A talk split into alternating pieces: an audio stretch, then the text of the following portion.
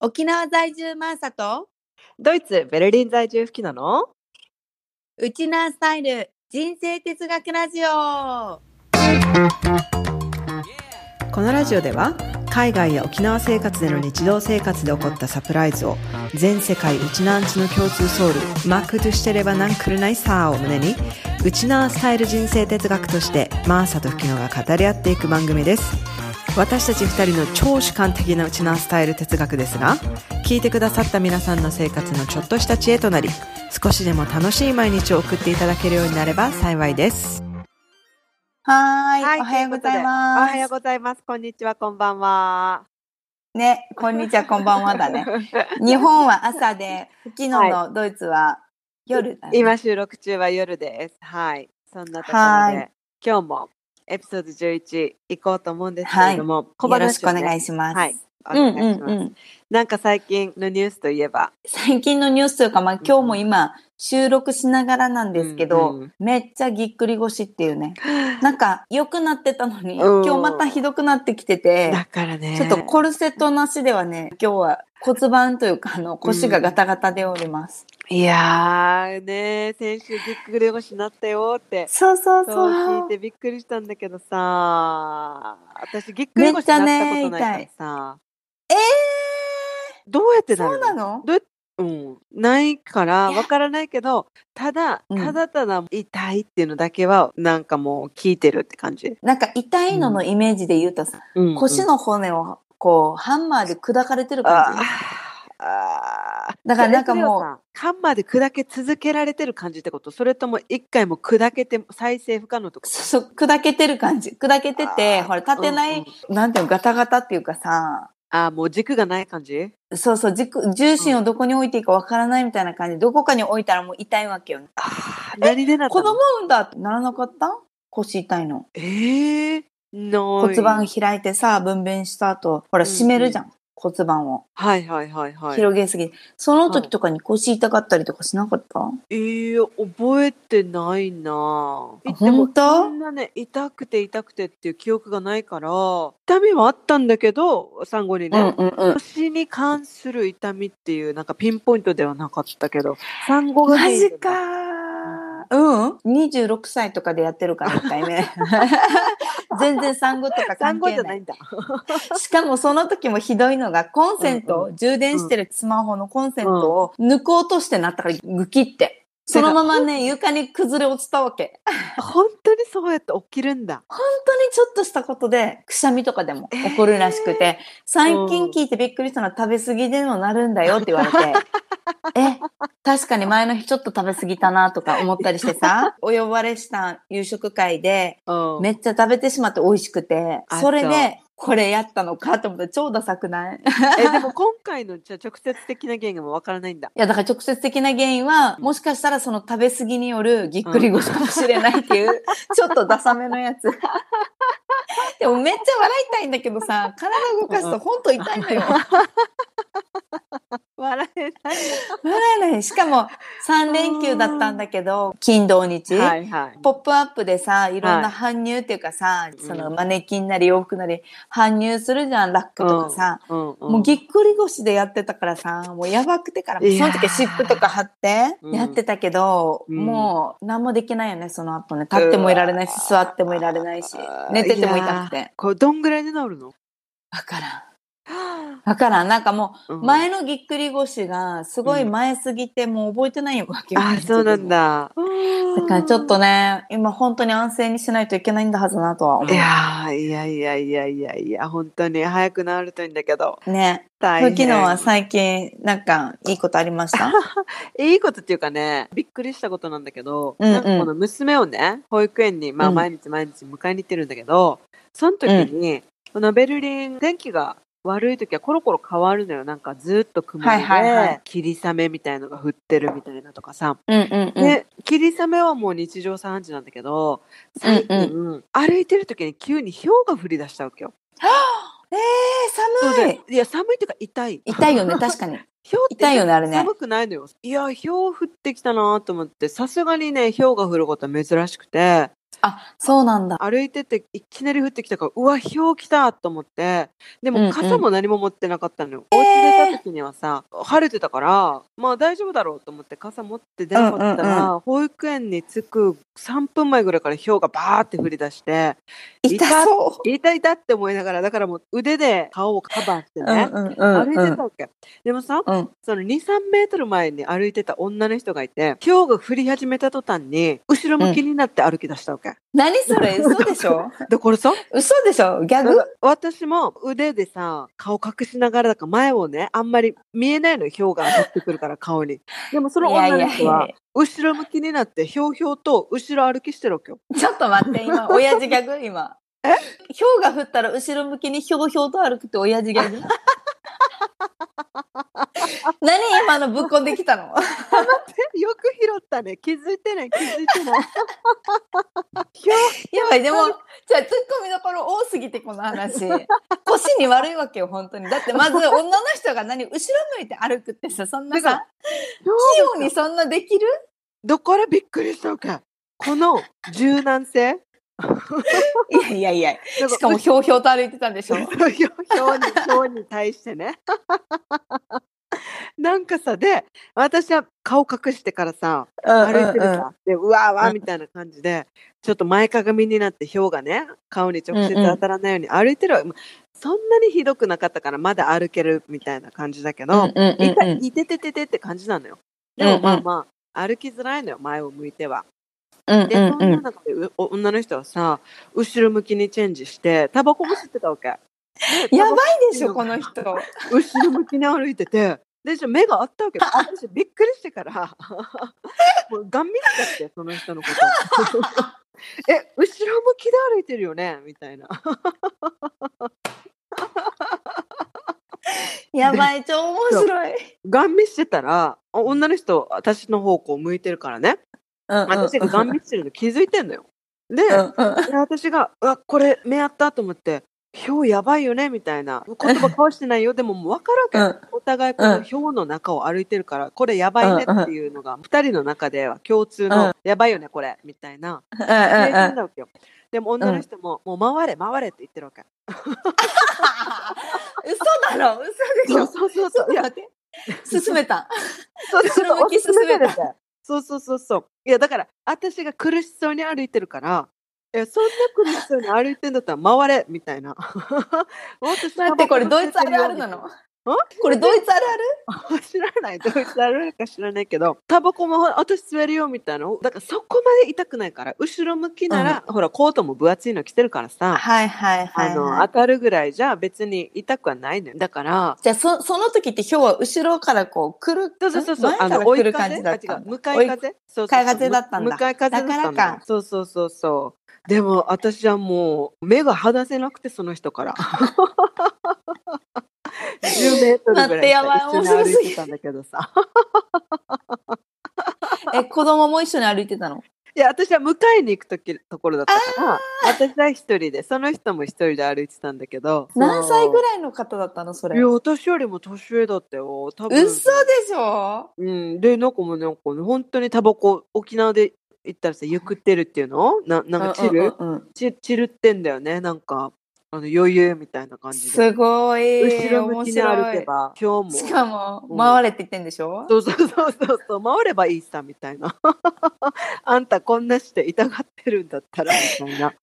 いやですよねだけどなんかね私にはねその柔軟性がなくて結局私は。は顔を覆いながら歩いてたんだけどさ、うんうんう衝撃だったねあの一瞬ん。いや、は。衝撃だよ。このエピソード、衝撃が多いよ。 本当に。まさかの親父ギャグと、 そして、そう、ひょうの時は後ろ向きに歩けっておすすめされて。そうそうそうそういや結構後を引く体験でさこうんうのん柔軟性私も欲しいなと思った、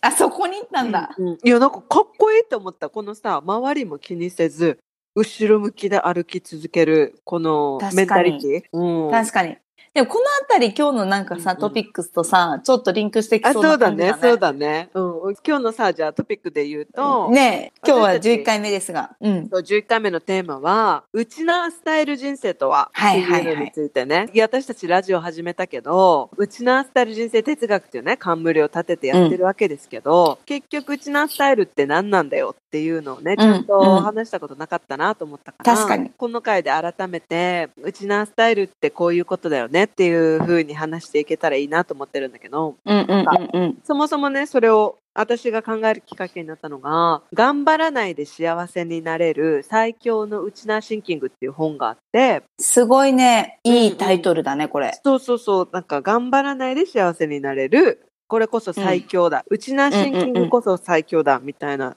ことを書いてるね、本がうんあうっんて、うん。それを読んだのよ、バーって。うんうんうん読んうでん。みたときに、なんかまあ全部が全部当てはまる、書かれてることがね、当てはまるなとは思わなかったんだけど、うちなスタイルってこういうことだよなっていうふうに考えるきっかけにもなって、あ、なんか、そうだこね。こでなんか一度ね、こういうふうに私たちは考えていつも捉えてますよと。この牛の鳴き声の後にね、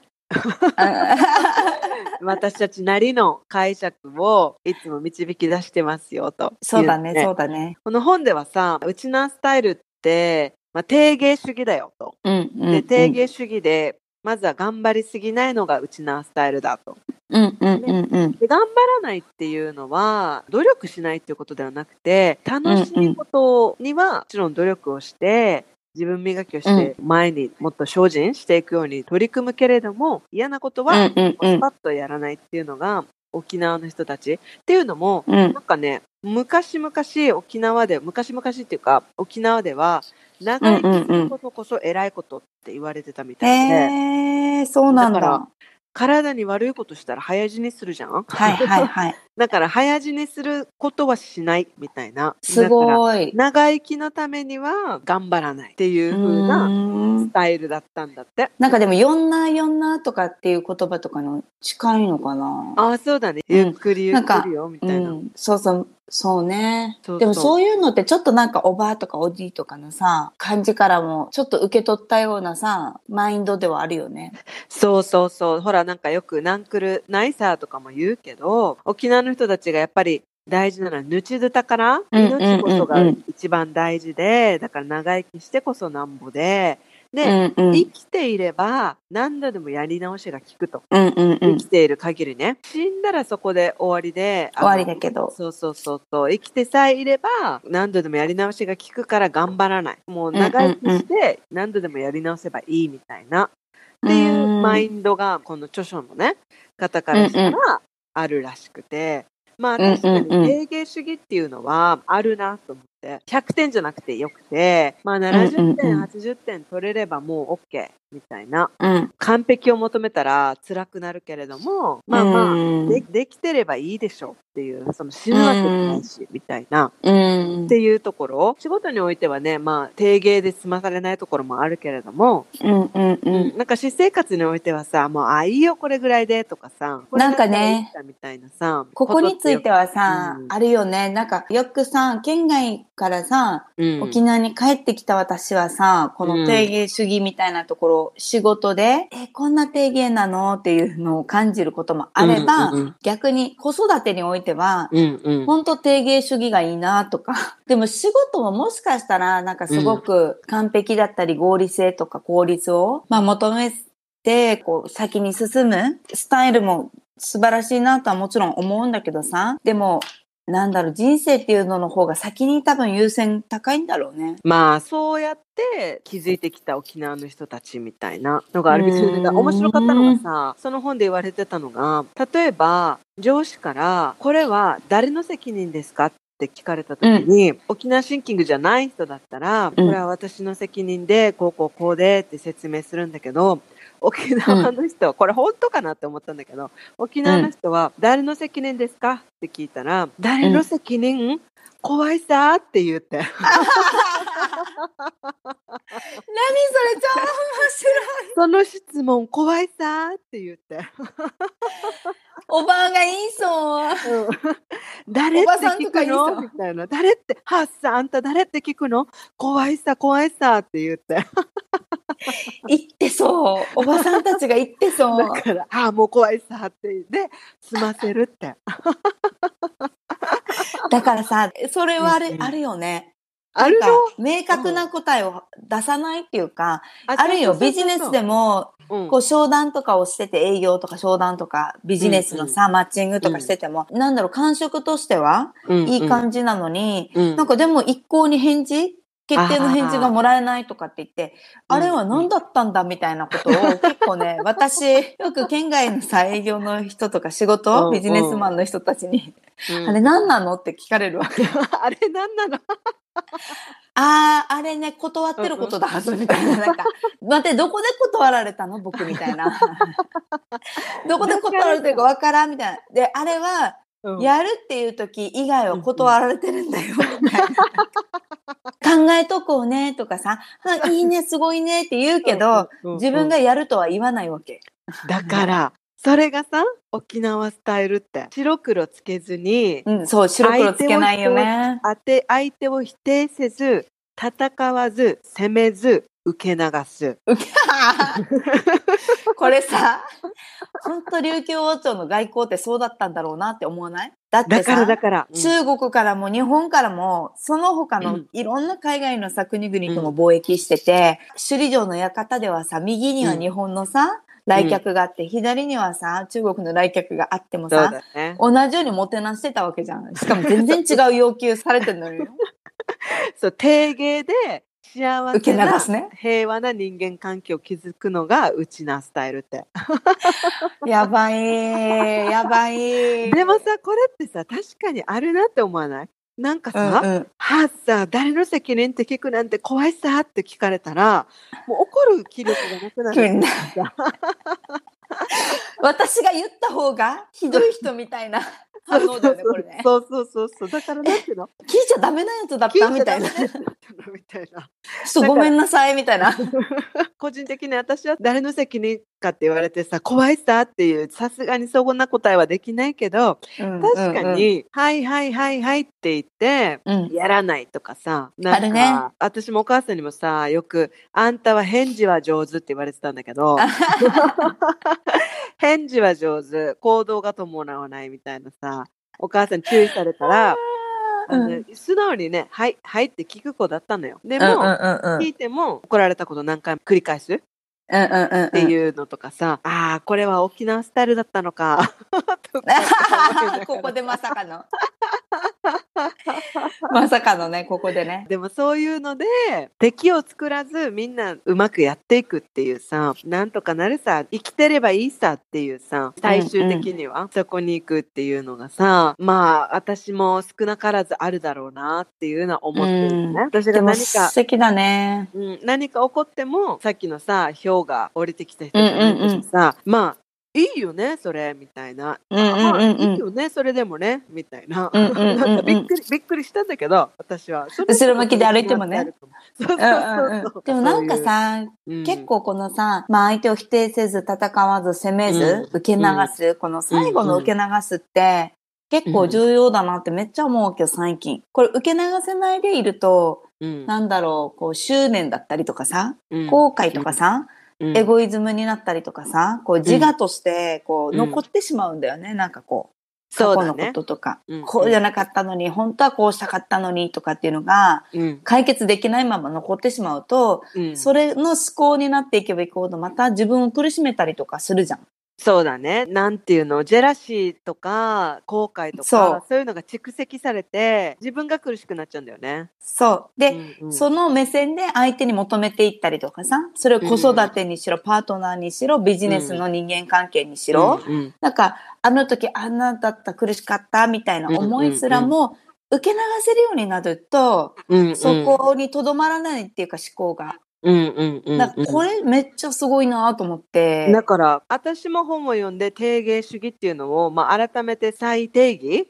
はしながらも、全部を定芸でいいわけじゃないけれども自分の中で再定義しながら野低芸主義ってやっぱり心の健康のためにすそごい、うだよね。うんうん、大事なことだなと思うし、やっぱ子育てとかでもさ、私たちはう今ん子育てもう真っ最中だけど、マーサが言ってたように、定芸主義っていうのは楽になるっていうふうに思ってて、で、私たちがいつも話しながらもさ、でもまあいいよね、みたいなうんうん感じになるのは私たちの会話の中でもあるかなと思ってるから、その私たちの中でも、うちのスタイルっていうと、やっぱり定芸主義っていうのはあるかなと思う。そうだ。ね。定芸ってさ、日本語に訳せば適当じゃん。そうだね。適当って言葉ってさ、漢字にするとさ、ちょうどいいっていう場合もあるあったりさ。そうだよ。ね。うんうん、うん。そうそう。いい塩梅。本当そう、いい塩梅もあれば、うんそのいい塩梅が、こう、ね、私たちが認識よくするうんうん適当になんかやっとくみたいな意味もあるじゃない、んなんかそういうふうにすると提言も本当は、こう、ちょうどいいぐらいにとかね、そうなだんかね。いい塩梅で終わらせれば OK っていう、ね完璧じゃなくてもくてなんかいい塩梅っていう、完だから璧にもしかしたらいい塩梅が完璧なのかもしれないよね、自然そ界うでそうは。そうだね。この自分の健康のためにはね、そうそうそうそうそう。 だいいのかもしれないと思って、さ、コントロールできることの方が少ないじゃん。自分しかコントロールできないからね。できないさ。提言主義っていうのは考え方によっては本当に大事なことを、うんまあ自分の中でも改めて、いや、やっぱり相手を責めず受け流していくっていう度量は欲しいあね。の欲しいなと。上司にさ、聞かれて怖いさなんて言えるような度量はないけ ど、なそれぐらいなんか自分が大事っていうふうに、そうだうんね。うん、思えるマインドっていうのは、おじおばたちとかがさ、作ってきたうんうんマインドとしてあるんだなっていう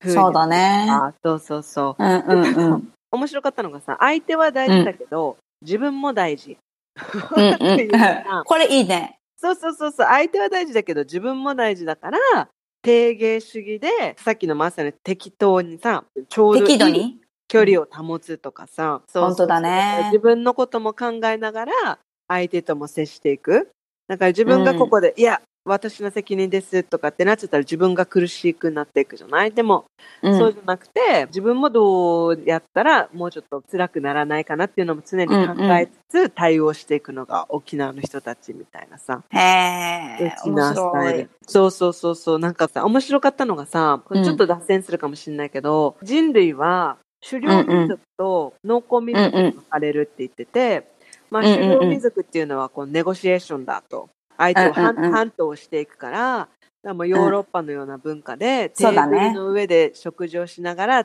テーブルの下で、喧嘩してるみたいなね水面下で交渉が行われていると。それに比べて農耕民族は床に座ってご飯を共にするから、はいはい。テーブルの下がないのよ隠せる場所がだからもうは全いは部い腹を割って全部話すっていうのがうーん農耕民族らしいんだけどこうのん人が言う、著書の人が言うには沖縄の人たちは両方に属さないうん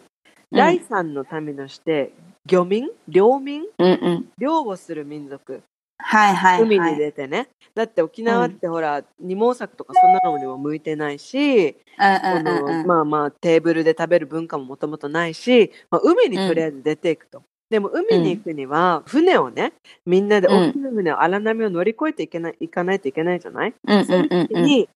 例えば舵取りをする人、ほぼ張る人、あの、漕ぐ人とかね状況をさを見る人って役割があるわけよ。う一ん人でもその役割から離れたら、う。もうん船が転覆しちゃうわけよ。この大きな荒波に揉まれた時にね。だから、うん。それぞれの立場っていうのを信じながらやっていく必要があった民族っていう風に、だから沖縄の人たちは人を信じるっていうベースがそこで出来上がってきたっへえ。ていう風に言われて、。人を信じるのがうちなんちゅだってでそれでさうちなんちゅは深掘りしないただ見えてあるしもなのをいねそう見えてるものをそのまま信じるそれがいいって思ってるって例えばさ白鳥が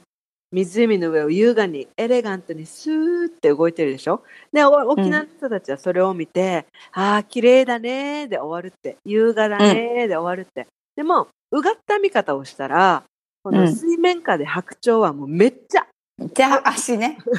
っちゃかいてるよね、水をめね。っちゃ描いてるわけよ。それって醜いじゃんみたいな。だから、うがった人たちは、いやいやいや、白鳥は綺麗に見えるけうど、実はん。面下であんな醜い動きしてんだよみたいな。でも沖縄のうやつだとん。見たものをそのままいい。それでよしっていう風にする、信じる人たちっていう風になってて。でも、そこは結構、私もなんか、いつもそういうわけじゃないけど、まあ、そういううんうのんがあるかなっていう風に思っててわか。る。あるよね。なんか、入って言ってるんだったから、入って、はいさ、みたいな。うん そう。そのままでうんうん受け入れればいいだけじゃん、みたいなね そ。うそうそうそうそう。あるか相手がねも、あるかうんも。うんうん、でなんかこの間面白かったのがさアーティストのこと話してて沖縄の人たちって、作品を見ても「なんでこれ?」って素直に聞くって、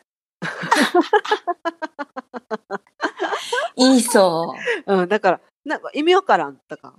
うんうんいいそ 「このアート何年?」って聞くって でも説う。め明っしちゃたいいそ説明したら「ああそれすごいいい」って言ってう。うん。純粋だよね。そうそうそうそうでもほらなんていうの恥ずかしさがあったりするとさいやうんこれはこういう意味があるんじゃないかとかさ、このアートうんうのん作品を見て、うんうん。う素ん直には聞けないみたいなことってあると思うんだけど、うんそのその子が言ってたのは、沖縄で展示会をした時に、うんうん。足を運んでくれた人たちはみんなね、そういう素直な面がすごいあって、すごいいいなと思ったって言ってたんだけどさ、なんかそういうところってあるよね、きっと。うんうん。ある気がするね。うん。なんかそれはあるかも。人も信じやすいではあるよね。そうだね。人は信じるところあるかもね。信じてるいいのもあよねあるよね。うんうん。深追いしないっていうのとかもさ。もういいって言ってるんだからいいよ。だからいいよって。 そうそうそうなそ。いううん、あるあるお父さんがねそうだったうちもう「はい」って言ったんだから「はいそれで終わり」なんうちのかお父さんもそうだったな。父親あもそうそういう感じだったなう。ん、私が二十歳ぐらいの時かな免許取り立ての時にうんうんうん。初日の出をね見に行こうと思ってお正月にようん初日の出山に行ったのよ、でも帰り道に溝にはまってタイヤパンクさせて、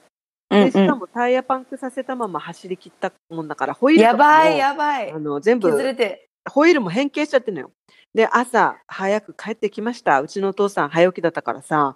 起きて、なんかボロボロになった車と共に帰ってき た。お正月よ。やば正月そういそうやばい。私を見て、はい、じゃあタイヤ買いに行くよって言ったわけ。優しい。言われたよね。そうそう。いや、これはさ、お母さんが見たら、正月早々稲妻が落ちると。ねだからとりあえず、はい、とりあえずもう壊れてるものは修理すればいい。理由は聞かない。修理できるところ探しに行きましょう。っていう、そういう感じだったわけ。やばいお父さん。すそうそうそうごい。そうだから、深追いはしない。やるべきことをやる。みたいなさ、うんそういうところ、うちのお父さん結構あったなとか思い出したりさ。うーん。いいね。そうめっちゃいいそうそうそ話。あ、そういや、それはその後お母さんもちろんブチ切れてたけどね。あ それはね。お母さんブチギレるよね、大体ね、そうおそう母そさうんってね。そうそうそう。うちもそうだったなぁ小言が多くて、お母さん は。まあ、その分感情的というか、褒めたりとか、うんなんだろう、いいねとか、そういうのももちろんうんうんやるし、逆に小言も多いみたいな、感情的ってことなんだけど。うんうんうんうん。父親の方は、まあ、あんまりそんなに感情を表に出さないけど、うんこんな細かいことは言わないというかさ、うんそういうのはあったかもしれない。うんそこはなんか改めて自分の中でもさ、あこういうふうにあの考えていきたいなっていうふうに思ったりさ、したんだけど。なんか、うんこれ、さ、うん私さ、東京でも応援してたことがあって、仕事をしている経営者の人たちの中にちょっと入れてもらって、やってたわけよ。全部沖縄の人うんうん、県外の人も入ってたわけね。うんそしたらさ、最悪なことにこの親だった人、親っていうのはその取りまとめをするも人、モアイのね。うんモアイのね、人がお金を持って逃げちゃったのよ。はぁ 県外の人うちなんちだわけよ、それが。あ、で、なんかもう私はなくなったけど、もちろんお金。そう。やっぱもとっと額が大きかった人とかか、なんか受け取ってない人たちはやっぱり探してたんだよね、すごい。あーそうだよそれね。本来は、まあそりゃそうだよなとは思うけうど、んうんうん。私ね、案外自分がそれで取られたお金に対する執着がなかったんだよね、貧乏だったくせ に。あそうなんだ。他を見てだってもうさ大変だなと思ってたぐらいそうそうそう。まあ探しても見つからないだろうし、見つけたところで返せって言って、取るってことは返せないから取ってるわけでしょまあそうだ ね。うんうんお金に困ってんだろうなと思って、うんうんうんもういいやと思って。ままあでも他のね、人たちはもっと払ってたっていうか、もっとね、なんかこう、取る前だったとかさ、なんかいろいろろ思うところはあるだろうし、他にもこうんううんいろんな関係性がある中、裏切られたっていうのがショックだったのもあるだろまあうし、そうだね結構1個やや2個じゃなかったみたいだから、はあそうそうそうそう、大変な問題だったんだけど、それはショ自分ッキングにだね置き換えると、もうん出て、なんていうの、取られたお金を取り返そうとあんまり思わなかったっていう。はいはいはいはいうちなスタイルだったわけねうそうなのよ。もう最近もそういうのでいくと、なんか前の会社がさ、うんうん私の給与の計算を間違えたと、報酬の計算を。辞めた後4年ぐらいしてから、3年か4年ぐらいしてから請求来たわけ。はいはいうん一括で払えと、さあー戻してくれみたいな。8年ぐらいはせ、8年か7年か忘れちゃったけど、うん法的には請求権があるわけよ、会社側にね。はいはいはいもう嫌だけど、うんもういいやと思って、正月一発目これ払 って、もう忘れてたもん。今の話で思い出したね。 もう嫌だなとかめっちゃ思ったけど、うんうもんう払ってしまったらもう自分の手元にないからね。なんかそうだねうんうん、うんそれを追っかけてもっていうのはあるよね、確かに。もういいさいいさっていうねそこももういいよ、うんこれで変な縁が終わったんだったらもういいさそうじゃだなねいけど。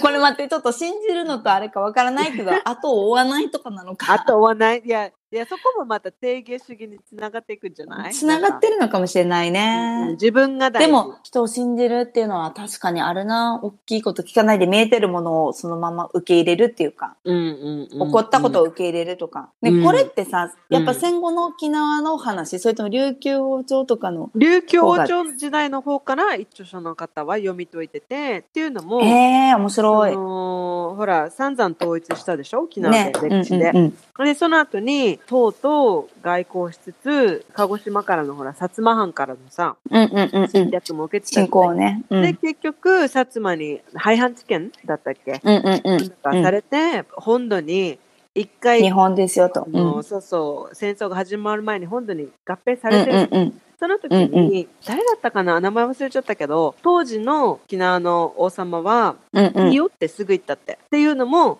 そのさっき言った「ぬちる宝」だから生きてさえいれば、はいは自分たちは何度でもやり直せるから他の人の元に入ろうとも生きていることが大事だっていうふうにうんうん考えで、ちゃちゃっと合併にうん合う意しんて、うんだからそういうね、はいはい。沖縄の人たちはまあ生きていることが大事っていう風な、でで生きていれば自分たちでまたやり直しが効くから信じて頑張れるみたいな素晴らしい。戦後はまた別の意味でのさ違った意味でそうのだよね努力とかが必要になってた時代だとは思うん生だきけど生きていくのががやっとだったからね戦後はそうそ本うそうそう当にさ人も減って4人に1人亡くなってるでしょ、うん人口的には。うんうんで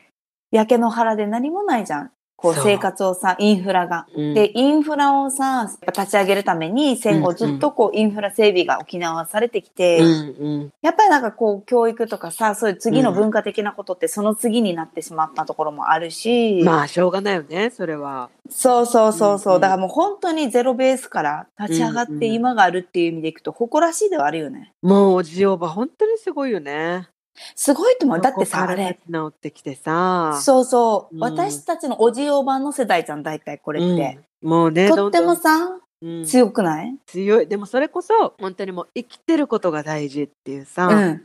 もうそれ一点だったんだろうねきっとと思もう生きう。ていれとば思この後にも言いたかったんだけどもまことしてれば何くないからみたいな、う。うんうん。全部もうまことしてればな何なんとかなるがね。そうそうとりあえず人生大丈夫っていうさ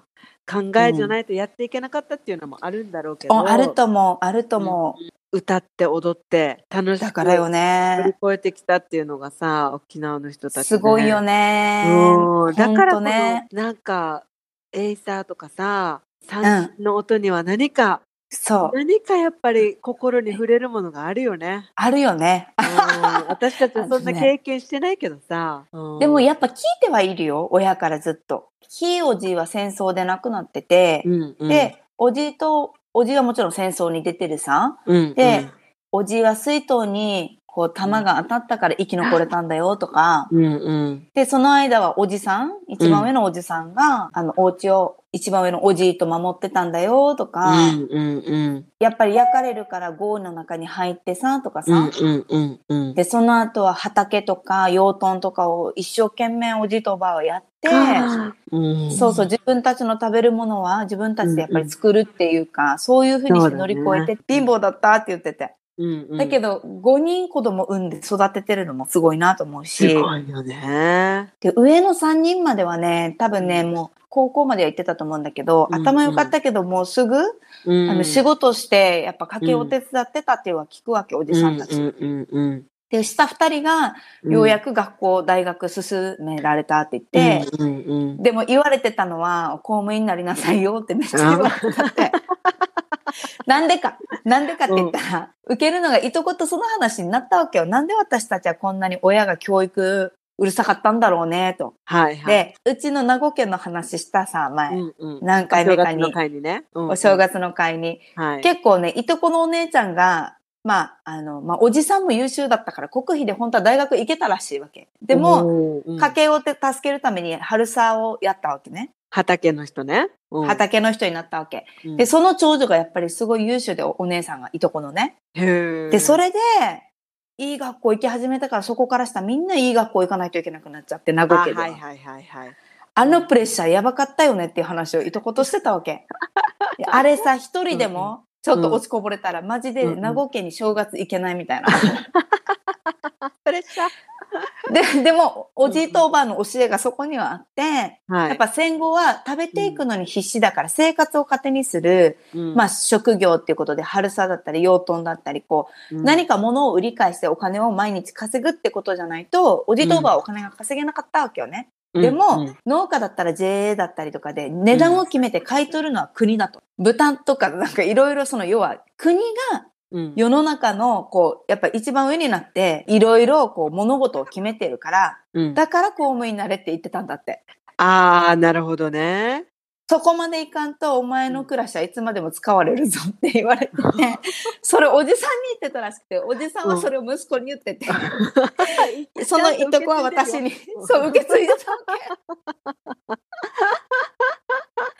だから、マクとすればなんとかなるさっていう時のマクとすればは、 うん、本当に、こう、お前はどこの人生を歩むかによって、うん、もう全然、こう、使われるのか使う側なのかっていう、こう、ちょっと資本主義っぽいけど、うん、その当時はやっぱりそういう風にして、こう、叩かれた経験もあったんだろうね、おじとまあ、うん氷だった から。いやでもそれでもやっぱりさ偉いよこの自分たちは苦しい中でもそうそうそうそう。次世代にねどうつないでいくそうそうそかうっていうのを考えて変えていきたいっていうさハングリーそう精神そうっていそううかさそう。あるよね。そういうのがあったってことでしょだから勉強せえって下の二人は言われ始めて、大うんう学出て、うんやっぱそこから自分たちの子供にはめっちゃ勉強せえってなるよね。はいはい教はいはい当時さ、でも日本でうんもうん教育ママのさ、テレビドラマとかめっちゃ流行ってて、うんうん冬彦さんとか覚えてないえ聞いたことあるよまあちょっと違うけど、あの、あ違うかい違う番組なんだけど。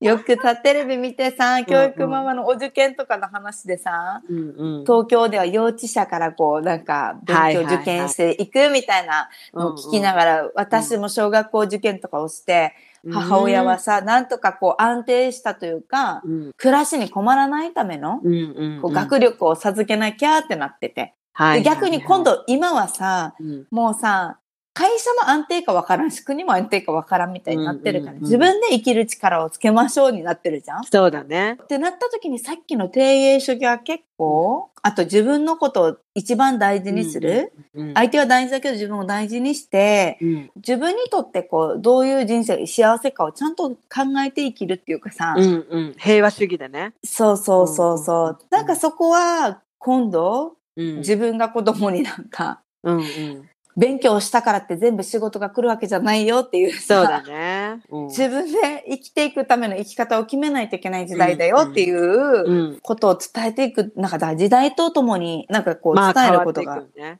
変わっていきながらもそのイズムとしてさそうだうねちなスタイルが。残っなんてかいく伝えられたらいいよね。いいいい部分がね残っていくうんとうん。いいなって思うけど、やっぱり頑張らずに自分の信じる正しい道をねに向かってうんうんまことしていくっていうまことしていくっていうのは真摯に生きていくっていうか、うん。真摯に前向きに。向き合ってやっていくって「金策の花」って歌あるさうんうんうんうん。これでもさ、これ4番か5番までぐらいあってうん、あこるのね。歌詞にもあるよね。うんうんあのうんうん満喫してる人は何事も成し遂げるとうんうんそううんうん。そうそういうことも言われてるしだからマクテしてるっていうのはやっぱりキーワードで、私たちのラジオのキャそうだねにそもうだねマクトしてればなんとかなるさっていうふうにうん言っててそれはなんか今後のラジオで話していく時も私たちの軸になるかなとは思う、本当だね。大事なテーマというか、大事にしたいソウルというかさ。自分の中でそうかもしれねないねただただ適当じゃなくて自分の中で信じていく軸を持ってそれに向かって真摯に生きていくっそうだね。ていなんうかものうこがれ、うんあれじゃないもう、もうのところに入ってきてるんじゃないそうそうそうそうだ。このラジオで、うんやっぱ大事にしていくことというか、て、うんうん、で、うちなんスタイルとはって言われたら、うん一言でまとめると、はい。やっぱり、マクトしてれば、なんとかなるさ。精う神。。んうん。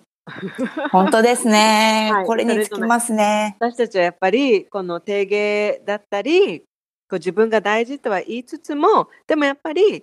マクトをしていこうと。自分たちの中でもね。でうんこの適当ばっかりじゃなくて誠実にね。誠実に何が大事か。何がやってはいけないことか。そういうことをね、大事にしながらも、日々のね、衝撃と向き合うんっうん。 日々のね、そう氷がおりそうそう降ってきたの衝撃とか降ってきたね。り、まあ、ぎっくり腰があってもさ、ぎっとくかりね腰の中で、じゃあ自分が今何ができるかと。そうそう。そう、 ちょっとそれで言うと私さうんう、んぎっくり腰した後に、ちょっと車の運転してて、これ私、後ろからもし事故で追突されたら、うん。終わりだなって想像しながら運転してたのよ。運で、転そのしていい時に、それしもかうだなかっったてもう、しうん、仕事だったから。はいではい、その時に私さ、うんもしぎっくり腰で追突されて、これ下半身不随かもしくは、あの、全治3ヶ月とかの、こう、骨折れて複雑骨折とかに仮になったら、うん。私、何しようって考えたわけ。 考えたわけ。運運転しながらよ。あ、でも寝たきりでも仕事はできるなって思って て。ラジオできるとか、 ラジオできる。話すのはできると話かさ、できる。頭使うのもできるみたいうんうな。ん手も動かしきれる。大丈夫やしって思ってしまったわ け。私これポジティブ自分でさ、そうう、ん大丈夫やしってまで行き着いた後に、うん自分を褒めてやりたいと思ったよ、私が。運転しながら。運転しながら最悪の事どうい態うをドラ想マ定があっして。た。そうそう、最悪の想定、勝手に想定してるだけ よ。うん妄想で。まあまあまあ、これ私リスクこれでヘッジねもマーサ上手だからね。そ動けなくなったとしたら、うんみたいな。でもあの仕事とこの仕事はできて、こういうことはでき始めるかも、とか。なんか、そしたら別に、生きてるから、うんうんなんとかなるさ、みたいな話で、じゃあほら、やそっうだぱっりたあわけるさ、うちなシンキング。そう。ん足がなくて困ることはいっぱいあるし、いっぱい迷惑かける人もいるけど、うんでも私はだからといって人生が終わったわけではないなって、ちょちょなってみたらわからんけど さ。でも、その心持ちではいようというんううん答えは出てたなっていう。 運転しながら結構追い詰められてたねそれ相当やっぱり痛いんで それを考えるほどのマインドになってたってことでしょ痛すぎだってもう痛すぎてから靴下とか履けんし、ズボン履けんていし、やいやい座やっいてもや立っても痛いし、笑っても響くわ け。でもなんとかこう痛み止め飲んだりさ、こう湿布ととか貼ったり、コルセット巻いたりしてさ、はい仕事をやってて、でもその日も楽しく行こうと思って。そうなのよでねも。それこそマクチしてればなんくるないさです よね